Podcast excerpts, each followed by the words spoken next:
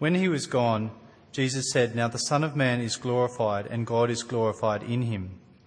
If God is glorified in him, God will glorify the Son in himself, and will glorify him at once. My children, I will be with you only a little longer. You will look for me. Now, am I. Am I, am I correct here? John 13, 18. Sorry, I've, I've gone ahead, sorry. Um, so not starting at 31, but starting at 18. Apologies. So Jesus starts by saying, I am not referring to all of you. I know those I have chosen. But this is to fulfill this passage of Scripture. He who shared my bread has turned against me. I am telling you now before it happens, so that when it does happen, you will believe that I am who I am. Very truly, I tell you, whoever accepts anyone I send accepts me, and whoever accepts me accepts the one who sent me. After he had said this, Jesus was troubled in spirit and testified, Very truly, I tell you, one of you is going to betray me. His disciples stared at one another, at a loss to know which of them he meant. One of them, the disciple whom Jesus loved, was reclining next to him. Simon Peter motioned to this disciple and said, Ask him which one he means. Leaning back against Jesus, he asked him, Lord, who is it? Jesus answered, It is the one to whom I will give this piece of bread when I have dipped it in the dish. Then, dipping the piece of bread, he gave it to Judas, the son of Simon Iscariot. As soon as Judas took the bread, Satan entered into him. So Jesus told him, What you are about to do, do quickly. But no one at the meal understood why Jesus said this to him. Since Judas had charge of the money, some thought Jesus was telling him to buy what was needed for the festival or to give something to the poor. As soon as Judas had taken the bread, he went out, and it was night. When he was gone, Jesus said, Now the Son of Man is glorified, and God is glorified in him. If God is glorified in him, God will glorify the Son in himself, and will glorify him at once. My children, I will be with you only a little longer. You will look for me, and just as I told the Jews, so I tell you now, where I am going, you cannot come. A new command I give you love one another. As I have loved you, so you must love one another. By this, everyone will know that you are my disciples if you love one another. Simon Peter asked him, Lord, where are you going? Jesus replied, Where I am going, you cannot follow me now, but you will follow later. Peter asked, Lord, why can't I follow you now? I will lay down my life for you. Then Jesus answered, Will you really lay down your life for me? Very truly, I tell you, before the rooster crows, you will disown me three times. Uh, I'm with you for four weeks at the moment, uh, doing this short series on an unexpected Jesus. Last week we saw Jesus is a master who serves us, uh, which sounds back to front, and we saw what that means. Uh, this week I've called it a God who chooses us. A God who chooses us. And uh, I'd like to say from the outset that um, I expect that today what I say is going to upset and offend some of you.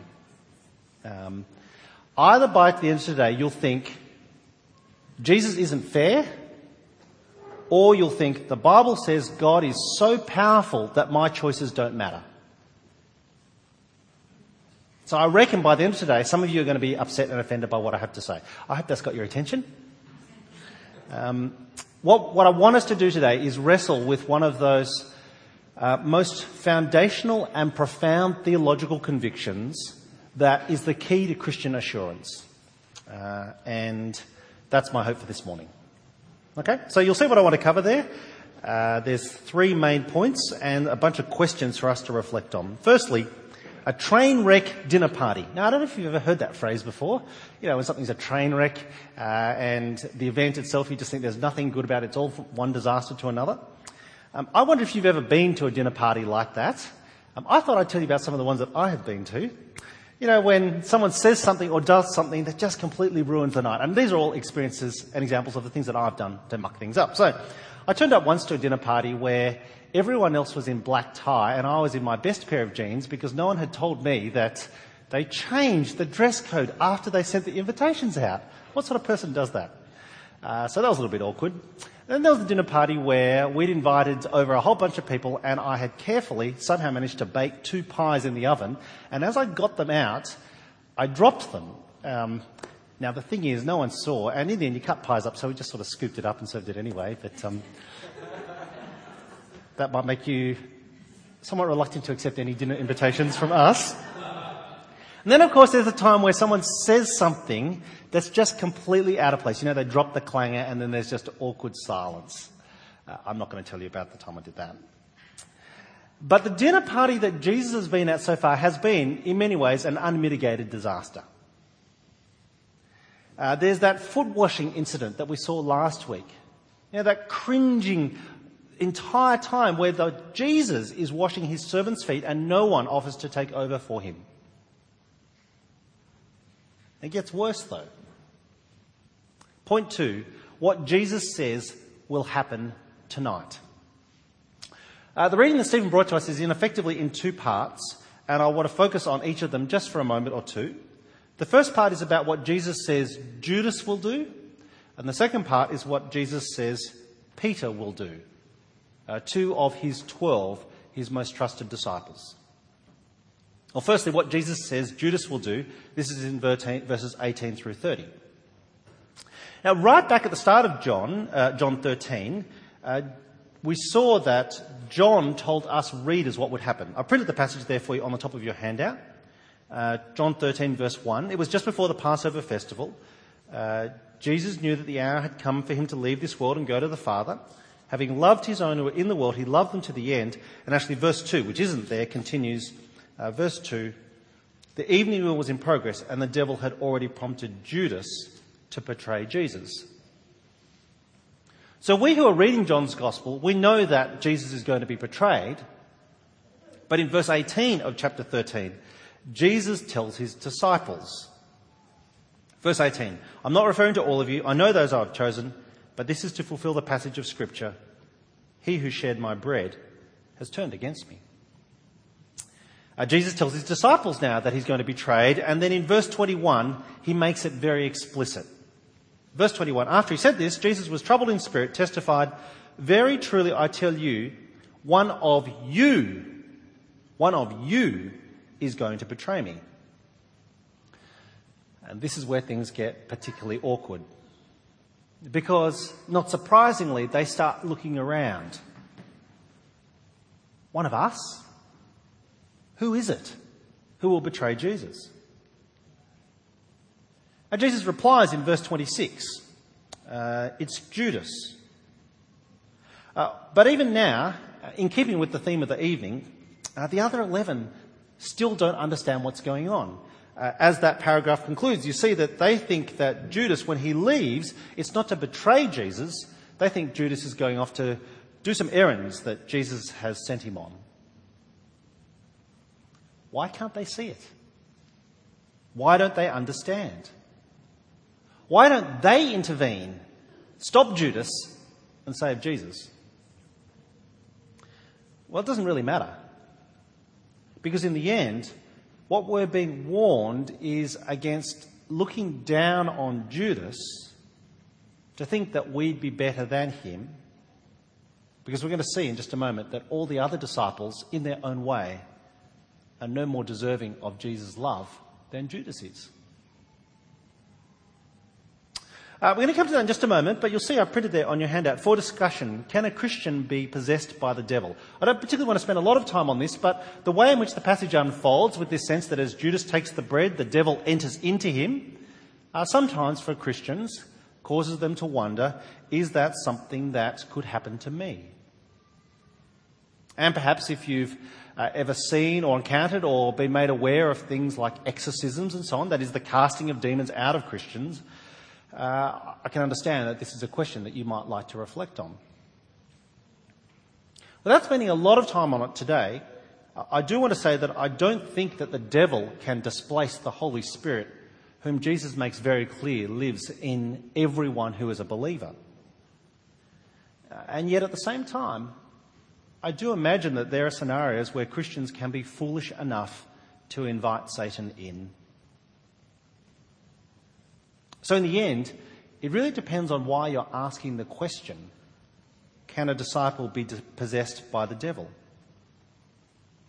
Please don't ever construct a theology that enables you to tempt fate, to flirt with the devil, all the while expecting that Jesus will somehow miraculously intervene.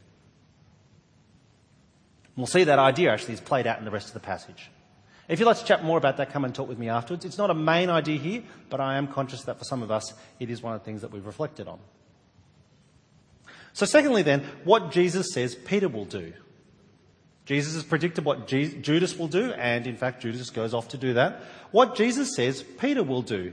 This is in verses 31 through 38. And I'll just get you to focus in at this point uh, on verses 36 to 38. Uh, because Jesus has said that he's about to leave. To which Simon Peter asks him, Lord, where are you going? To which Jesus replies, Where I'm going, you can't follow now, but you will follow later. So Peter asks, Lord, why can't I follow you now? I will lay down my life for you. But Jesus answered, Will you really lay down your life for me? Very truly, I tell you, before the rooster crows, you'll disown me three times. Uh, Peter, not surprisingly, is utterly shocked by the way in which this dinner party has been unfolding. And so when he hears Jesus say, I'm going to leave you and you can't come with me, Peter loudly insists that even if no one else will follow Jesus, he will.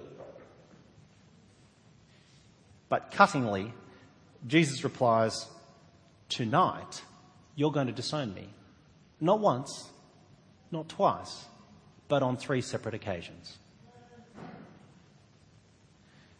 What we're being told here is that Judas betrays Jesus and Peter will abandon him. For in the end, both are culpable. Neither is commended. None is better than each other. And the point Jesus is making in a way that we can't miss it is pretty blunt. He's saying that if we'd been there, we'd have done the same thing. Now, before we try and unpick that theme, uh, let's focus for a moment on the one thing that the disciples should have understood about this night. Now, this is important because consistently we've been told they don't understand what's going on, and from the way in which they act, they clearly don't really get it. But the one thing they should have understood is what Jesus says in verses 34 and 35. So, focus in there, verse 34. Jesus says, A new command I give you love one another. As I've loved you, so you must love one another. By this, everyone will know that you're my disciples if you love one another. Of all the things the disciples don't understand that come from Jesus' mouth, this much is pretty clear. This much they're meant to get. Jesus says it several times. In fact, three times he says it in two verses love one another. A couple of things to say about this. Firstly, it's not really a new command. It's not really a new command. You know that because Jesus has just commanded them to wash each other's feet in imitation of his love for them. That's what we saw last week. So, in that sense, it's not a new command, but rather, secondly, what is new is the effect of them loving each other. Jesus says, If you love one another, then others will know that you are my disciples. So, whereas last week when we looked at the foot washing episode, and that focused on service as obedience to Jesus, service as doing his command, this week the focus is on love as a witness to others. Jesus is very clear. Others will see how the disciples love each other, and presumably they'll want to be a part of that. Uh, because in the end, Jesus is on about gathering more and more disciples, not just the 12 who are in that room with him this night.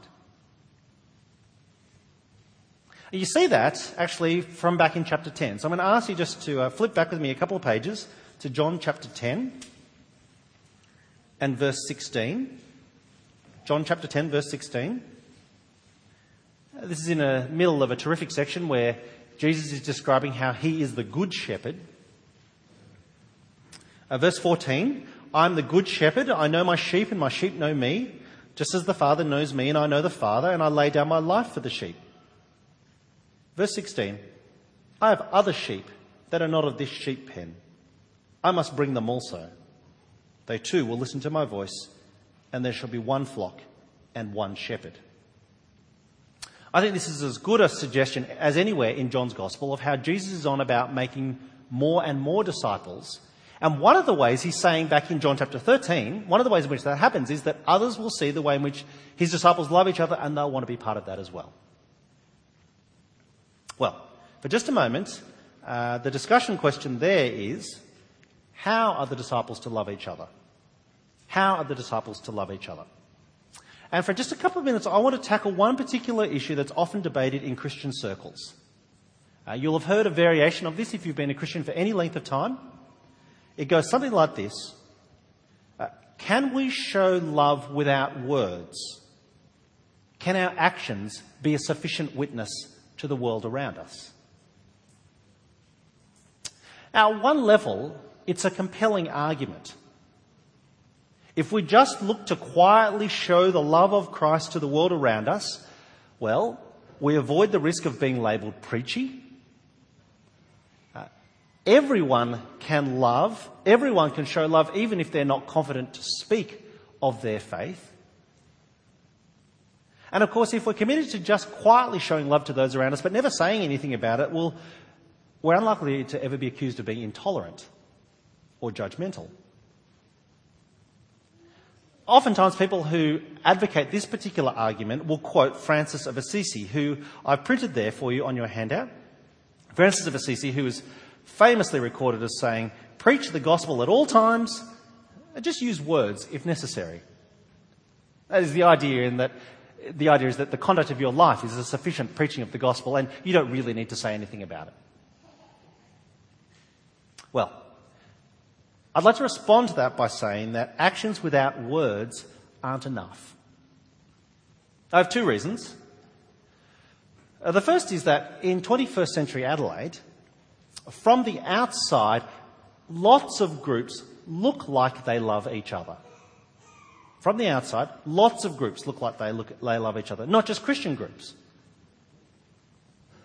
So I can't see how us loving each other without words will ever enable someone to conclude, oh, yeah, you Christians, you love each other because you're disciples of Jesus.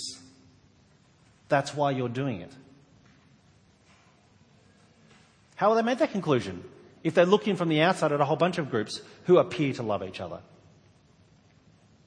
And the second reason why actions without words aren't enough is because, in the end, Christian love is so countercultural that it must be explained. Christian love is so countercultural that it has to be explained. It can't just be inferred. Now, this is nothing new, actually. Uh, right from the very beginning, Christians and their conduct has been misinterpreted. The best example is actually of the thing that we've just done earlier, the Lord's Supper. Did you know that in uh, the first uh, few years after Jesus' death and resurrection, when the disciples started celebrating the Lord's Supper as Jesus commanded them to, uh, to the surrounding world, particularly to the Romans, uh, they looked on the Christians uh, who were doing this little ceremony and uh, they called them their love feasts and they accused them of cannibalism because they ate the body of Jesus and they drank his blood. ever since the beginning, Christians have been misinterpreted. So if you think about foot washing from last week, that example of love that Jesus commanded us to uh, practice uh, in our culturally appropriate context today, do you think that anyone watching Christians wash each other's feet would work out that the reason they were doing it is because Jesus first washed ours? How would they know? Unless we use words to tell them. Worst of all, I think that most outsiders assume that we do what we do because we're trying to earn favour or merit from God. You know, outsiders look at Christians and they see all the things that we do. We spend so much time at church, we give money, we help the poor and the needy. I think they assume that we're doing that because we are trying to earn God's favour. Try to even up the ledger to offset all the things that we know that we're inadequate at. And I think that because actually that's how most people live. We don't live in a time where you get anything for free. It has to be earned. So surely an outsider looking at a Christian community, that will be their assumption, we live exactly the same. It's just that we're trying to please God, not just each other. In the end, uh, the way in which love is defined in our world is about self satisfaction. That is, you love others uh, because in so doing, it actually repays to you or rebounds to you. Whereas, of course, Christian love is always built on self sacrifice and the idea that we give to others even if there is no obvious benefit to ourselves. Can I say at this point, if you're someone who's here who's not a disciple, uh, then actually many here in this room are disciples uh, because of the way in which Christians have loved them and welcomed them and accepted them. And that's, of course, not the only reason, but that's a large part of the reason why they first got involved in a church like this. That's what keeps them coming. I thought at this point actually about asking people to put up their hands. If that had been part of your story, that is, what first interested you about Jesus was the love shown to you by other Christians. And I know that's not everyone's case, but I'm struck by how frequently I hear that testimony. So, can I say that if you're someone here who's not a believer, not a disciple, then yes, I realise this church is not perfect. But this is a place where every member seeks to love one another that you might see what it is to be a disciple of Christ. Well, uh, let me come then to point three and the three big questions for us, which I think this pa- passage poses for us. Uh, let me run through them. Uh, the first one, very briefly. Firstly, who sent Jesus? Now, you might be wondering why that's a big question, because I actually haven't drawn any attention to it so far. But you might have noticed back in both verse 20 and in verses 31 and 32 that in each case, Jesus talks about someone else, someone who stands behind him, someone who is even greater than he is. And I actually haven't addressed that at all, mostly because it's such an important question that we'll devote all of next week's talk to that particular idea. Someone else has sent Jesus. Who is that person? And how does that help us to make sense of this passage? We'll come back to that next week. Instead, I want to deal with the two things that I said at the start might very well upset and offend you. So here we go. Second question How is it fair for Jesus to choose some but not others? How's it fair for Jesus to choose some but not others? I ask that question because one of the things that sticks out to us from this passage is that Jesus chooses Peter but not Judas. Uh, it's important because ultimately both are culpable, none are commended, neither is better than each other. One betrays, the other abandons.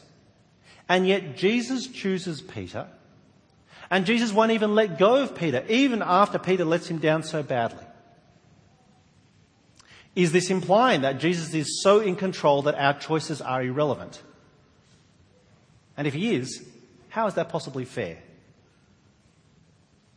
Did Judas even have a choice when verse 18 says that what he does is to fulfill Scripture? Was he always destined to do what he did and therefore cannot be held to account? Well, let me say two things about this. Uh, firstly, uh, the Bible is very clear that both God is fully sovereign, fully in control, and that we are completely responsible for our actions. The Bible is very clear that God is fully sovereign and that we are completely responsible for our actions. And what the Bible does is that it insists both things are true without ever trying to fully explain how both can be held together. If you stop and think for a moment, uh, that's very clear from the way in which the Bible story has unfolded. Right back at the start, when Joseph is sold into slavery by his brothers, well, actually, we discover at the end that God was still in control because, in so doing, by being sold into slavery in Egypt, actually, uh, his family is unable to survive the famine that rocks the whole land. Uh, when you see Pharaoh continuing to refuse to let the Israelites go, and in so doing, the plagues are brought down on Egypt, it's very clear that Pharaoh is the one who's making the decision, and yet God is still completely sovereign over the whole matter. But the most clear example of God being fully sovereign and us also being totally responsible is when you think of the cross itself. Just reflect for a moment. If we're not fully responsible, there is no sin that needs to be atoned for. On the other hand, if God is not fully sovereign, then the cross was a surprise, unexpected even to him. In the end, the Bible is very clear. God is both fully sovereign and we're fully responsible. And though we struggle to put that together because in many ways it's almost impossible to do, Nevertheless, the Bible insists on both. And so the point to take in the end is that if God's choice of us were based on fairness, then none of us would be chosen. Because as we've seen in this story, in Judas and Peter, all of us are culpable. None is commended. No one is better than anyone else. You see, Judas represents the worst of us, and Peter represents the best of us. But together, they show that all of us will let Jesus down. Which is the very picture of grace. Grace says that despite our failures, Jesus doesn't give up on us. Grace says that our only hope is that God chooses us. Because if our hope is that we choose Him, well, we don't and we won't. The only way in which you can be saved in the end is if God chooses you. And the only reason the Bible says that God chooses us is that He loves us. I know in my own life that I am free to bestow my love on whomever I want if I choose to show my love to anyone when no one deserves it, that doesn't make me unfair. That just makes me very generous. So, the third and final question then how can I be sure that Jesus has chosen me? Which is really asking, how can I be confident that I will go the distance in the Christian life? Especially when, sadly, we see so many around us who stumble and fall? Well, part of it depends on why you're asking. If you're asking because you want to flirt with temptation or justify ungodliness, that's one reason. Or are you asking because you're just all too painfully aware of your own inadequacies, of your own failings, of all the times in which you've let Jesus down? What John 13 tells us is that the only way to be sure that Jesus has chosen you, the only way to be sure that Jesus loves you, is not because of anything you do. It's because Jesus says he has chosen you. And because Jesus says that he loves you. And the only way to know that Jesus loves you is to be reminded that he says that he does and that he is good for his word. He's already laid down his life as a demonstration of that love. You can be sure that Jesus has chosen you not because of anything you do or feel, not because of anything you do. Uh, it is tempting, I think, in some ways, to read John 13 and 34 and 35, that new command that he gives, and to think, if I love others, then I'll know that I'm Jesus' disciple. I hope you can see that that's just you trying to save yourself. And in that, there is no assurance because in the end, none of us are commendable. We will all let Jesus down. The only way you can be sure that Jesus has chosen you is not because of anything you feel. Because again, there's no assurance there when our feelings, though real, are variable and therefore not trustworthy at times. The only way you can be sure that Jesus has chosen you is if he says he has. The only way you can be certain that he loves you is if he says that he loves you and he backs up his actions with his words. As in every relationship, actually, someone's love for you is not about your conduct, it's always about theirs. You cannot order someone to love you. You cannot compel someone to love you. I don't know if you've ever tried. It's never successful. It's up to them in the end to say that they love you and to tell them that they love you and to back up their actions with words. Uh, that's in the end what it means to live by grace and not by works. Uh, that's what it means to live by faith, looking forward, not by sight, having it all answered here and now. And that's why, in the end, God's choice is our only comfort. Because it says to us that our salvation rests on Him, not on our failings or our inadequacies or our best efforts. Well, let me finish then by saying if you are a disciple, I speak particularly to the members of this church, if you are a disciple, if you have any doubt that you have been chosen by Jesus, then make sure you get chosen today. Uh, what do I mean by that? Well, come with me one last time in John, just back to chapter 6 and verses 37 through 40.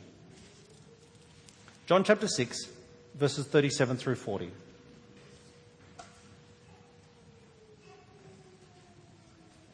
Here's what Jesus says he has come to do. Verse 37, John chapter 6. All those the Father will, gives me will come to me. And whoever comes to me, I will never drive away. For I've come down from heaven not to do my will, but to do the will of him who sent me. And this is the will of him who sent me, that I shall lose none of all those he has given me, but raise them up on the last day. For my Father's will is that everyone who looks to the Son and believes in him shall have eternal life, and I will raise them up on the last day. Look at some of the words there that Jesus says Come to him, look to the Son, believe in him. This is a passage not to tie us up in philosophical conundrums.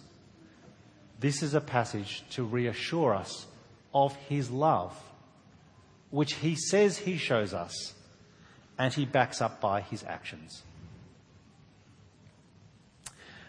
Uh, I'm going to stop at that point, and I try to think about what's the best way to leave ringing in your ears the conviction that the only way in which you know you're chosen is that Jesus says that he loves you and that he backs up his actions in his words. So here's what I thought I'd do. Jesus loves me, this I know, for the Bible tells me so. Little ones to him belong. They are weak, but he is strong. Yes, Jesus loves me. Yes, Jesus loves me. Yes, Jesus loves me. The Bible tells me so. Heavenly Father, thank you for your word that it's been written for us and for our salvation. We thank you for your Son, that he was sent to us to bring all who look to him home. And we pray that in this week ahead, we might trust in his promises, for they never fail. Amen.